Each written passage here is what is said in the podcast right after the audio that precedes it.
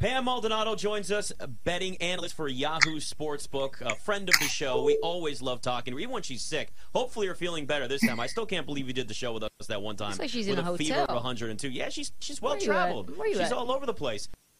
Up Palmer Invitational. Jon Rahm's the favorite, plus 650. Now, I am not the grass expert like Trista is, but I do know that Jon Rahm is not great on Bermuda grass. I can't even pronounce the other types of grass that they had in Hawaii. I leave that up to Trista. Do we factor that in at all for a guy that has been absolutely on fire to start the season? Um, not really, because when it comes to Jon Rahm, it may be that Bermuda grass is not his best surface, surface, but he's still a positive putter on these greens. So his base for this is still better than most people's best. So I'm 100% counting Jon Rahm in this scenario because I mean his odds suck for a top 20 and top 10. You're not getting good odds. For an outright, you're getting 7 to 1. But if there was one player on tour right now that you're going to lay that with, it's going to be Rahm. You mentioned it. He's on fire, and I am not going against him. He can do no wrong right now. So I do like Jon Rahm this week as one of my one of my players who could win outright. He he can do no rom, as they say. Boo! Thank that was borderline dad joke right there. Woo! oh man. Okay, so break down this golf course. Tell me about Bay Hill. What do you think are the most important attributes in golfers when you're looking at outrights outside of just the top players in the world like Scottie Scheffler and Jon Rahm to win?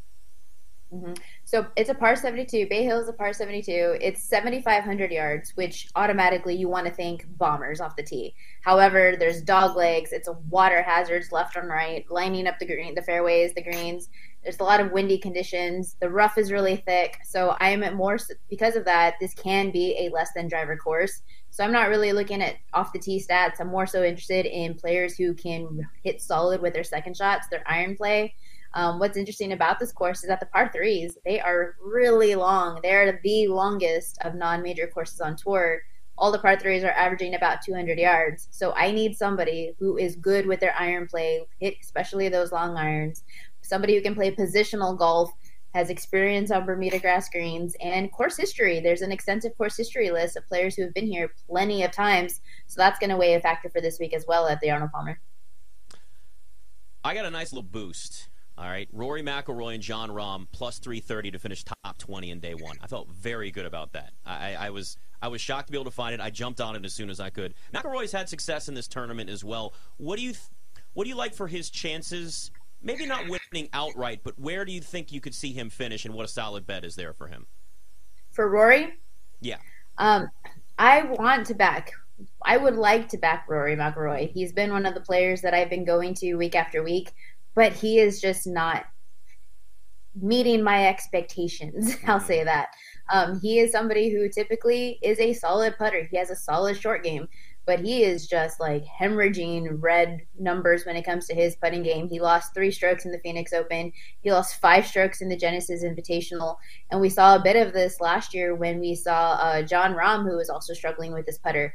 He's bringing it back into form, and that's why he's been crushing. So, can Rory get back to where he could be? Absolutely. Could this be the course that he gets it done? Yes, because he's been here as often or most compared to everyone else in the field and has good history, but it's just not proven to me as of yet. Um, when it comes to that putter, it's the most volatile stat line that you can use in the PGA. But until I see something, even just like just barely lose instead of like really lose strokes when it comes to putting, then I'll want to back Rory. But his odds are so short, and Jon Rahm is playing so well that if I had to pick between the both of them, I'm going with Rahm. What about top fives, top tens? I was looking at this. Uh, six of the past eight winners at Bay Hill have recorded a top five finish already in a previous season. Some people really like Viktor Hovland. What are your thoughts on him and how his game sort of matches this course? Well, I'm fading of Hovland in a head-to-head matchup with Jason Day, so I'm not high on Hovland for this week. There's a lot of players here who do really well on Bermuda grass greens. There's a lot of players who have a really good short game, and you're going to miss these greens. Um, the fairway is going to be really thick to get out of. He's not one of the best scramblers. He's terrible when it comes to the short game, and I'm backing Jason Day against the head because Jason Day has won this event back in the day, and I mean he is fourth in the strokes gained ball striking. He's having himself a phenomenal season. Yeah, Um, in top twenty, his accuracy off the tee we're talking about positional golf. Jason Day can do that, but you're looking at Viktor Hovland, who, yes, even though is one of the better ball strikers on tour, his short game is severely lax here. He lost strokes around the green and or putting in all four of his PGA events that he's played so far this year, and Bermuda grass is his worst putting surface. Now he did get a T2 last year, but looking at his more recent, and I mean super recent last 24 rounds, I'm not interested in what Hovland has to bring at the moment. And to me, in a head-to-head matchup, Jason Day is the better player. This is what I love. We have plays we like. Pam's gonna be like, "Nah, don't do it." No, yeah, I love yes that. no, I no, love I that. absolutely want that. That's the. What about Will Zalatoris? He's had what 17 top 10 finishes since 2020. Had some in what they, you know, things that are considered difficult courses, Riviera, Torrey Pines, places like that. He's 22 to one to win. Yes or no? I love Willie Z. My boy Willie Z. I say it every week. I want him to win. I'm probably his biggest fan. And yes, he's coming off a fourth place finish at finish at the Genesis Invitational the problem that Will Zalatoris has always had um, is his putting, but he's actually gained strokes in four straight tournaments. He is now a good putter, but it comes with saying like when it comes to Zalatoris, I don't really, I don't really ever love backing him in the outright market. I would much rather take him in the top ten, top five, because we've seen him. He gets into these, you know, playoff situations and it doesn't come to fruition, and the putting all of a sudden comes back, and it becomes stressful. So why do that to yourself? Just back him in the top five market. He's not on my list this week, um, just because he doesn't have the course history and Bermuda grass is not his best surface. This was Buena all day, but um, I mean, yeah, if you do want to back him, I would rather take him in the top five market instead of an outright. Whew, good stuff. Who else would you fade? I think that's really important. Mm. Not just who to take outright, but who do you fade? And also, if you have any other matchups that you like, let us know. Well, that was the only matchup. I once I start a little winning streak with my match with anything, I kind of really try to be precise. And so this week I only have one head-to-head matchup because I'm trying to keep that winning streak going. Right. Three and zero. I only do one each week, so I'd like to go four and zero and keep that going. Um, but for fading players, I'm more interested in backing players, and Tyrrell Hatton is somebody um, that I've been on high in 2023. I backed him a couple of times in the top 20 market. He's done me solid. You're getting plus 160 for him to finish in the top 20. His odds to win are 33 to 1. He's coming off T40 at the Genesis, and that doesn't seem too intriguing. But he did actually win this tournament back in 2020, and he took T2 in this event last year.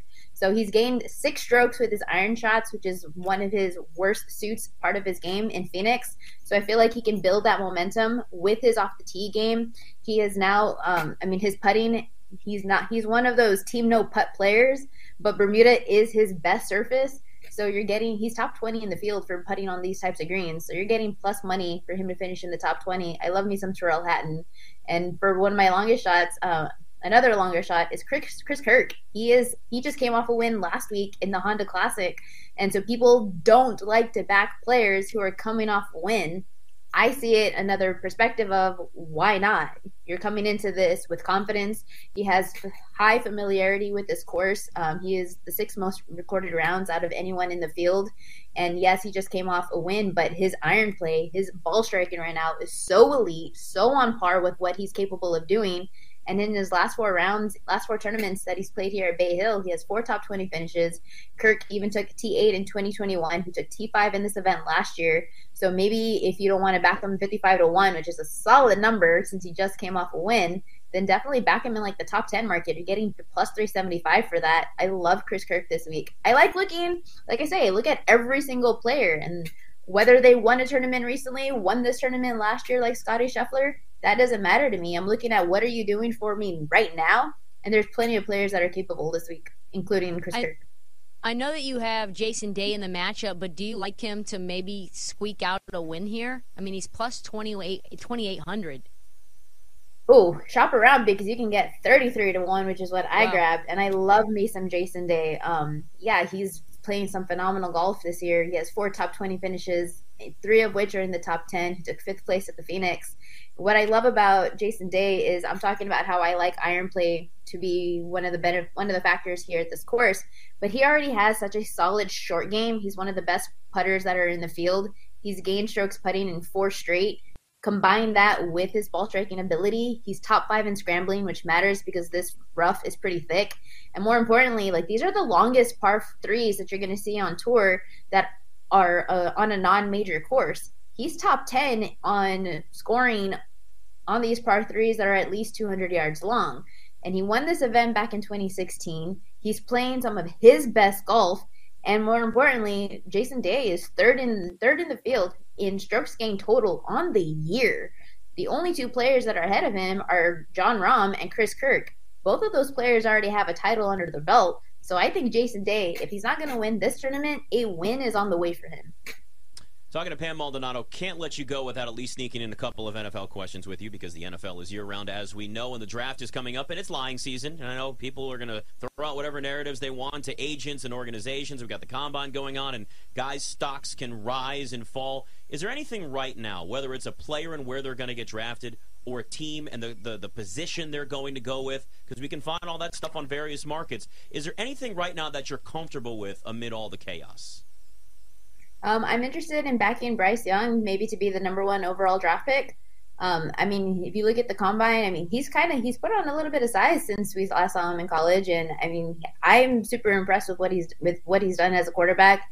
I, he's always been the player that I would trust to have ex, uh, immediate success in the NFL, as opposed to let, let him sit behind somebody, learn a little bit, wait a couple of years. I believe that he has the ability to jump into a game right now and get and be a playmaker right out of the bat. So I know that people are interested in Anthony Richardson. Those odds are kind of insane yeah. with that whole storyline. But I'm absolutely more interested in backing Bryce Young as the number one overall draft pick.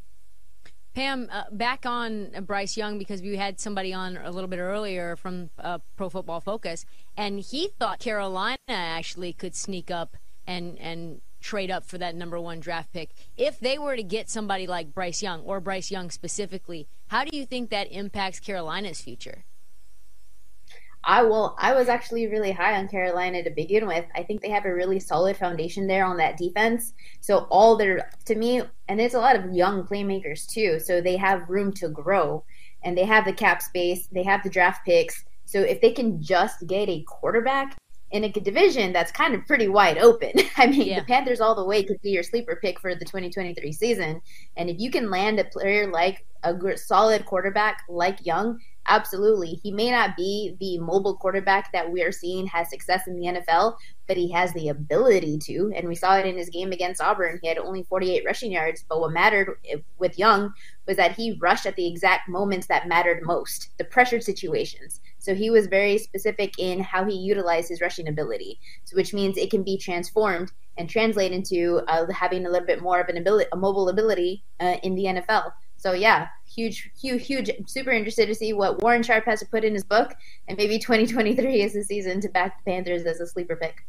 Yeah, I like Man, that. The uh, when it comes to quarterbacks, it is a never-ending saga. Whether they're not even drafted yet, or they've been in the league for 23 years, and maybe Tom Brady still comes back. Whole other conversation for another. Yes, there is a chance. It's not we happening. will talk about this next time, Pam. I still believe he's coming back. Paperwork has Pam been signed. Always good talking to you. Thanks, Pam. Thanks, Pam. Have a good one, guys. It is it's crazy. It's he's, he's done interviews and he's still left it open and talked about uncertainty in the future. There's no uncertainty. I'm telling you. Oh, you know, Scott, write this down. We are having this conversation at some point.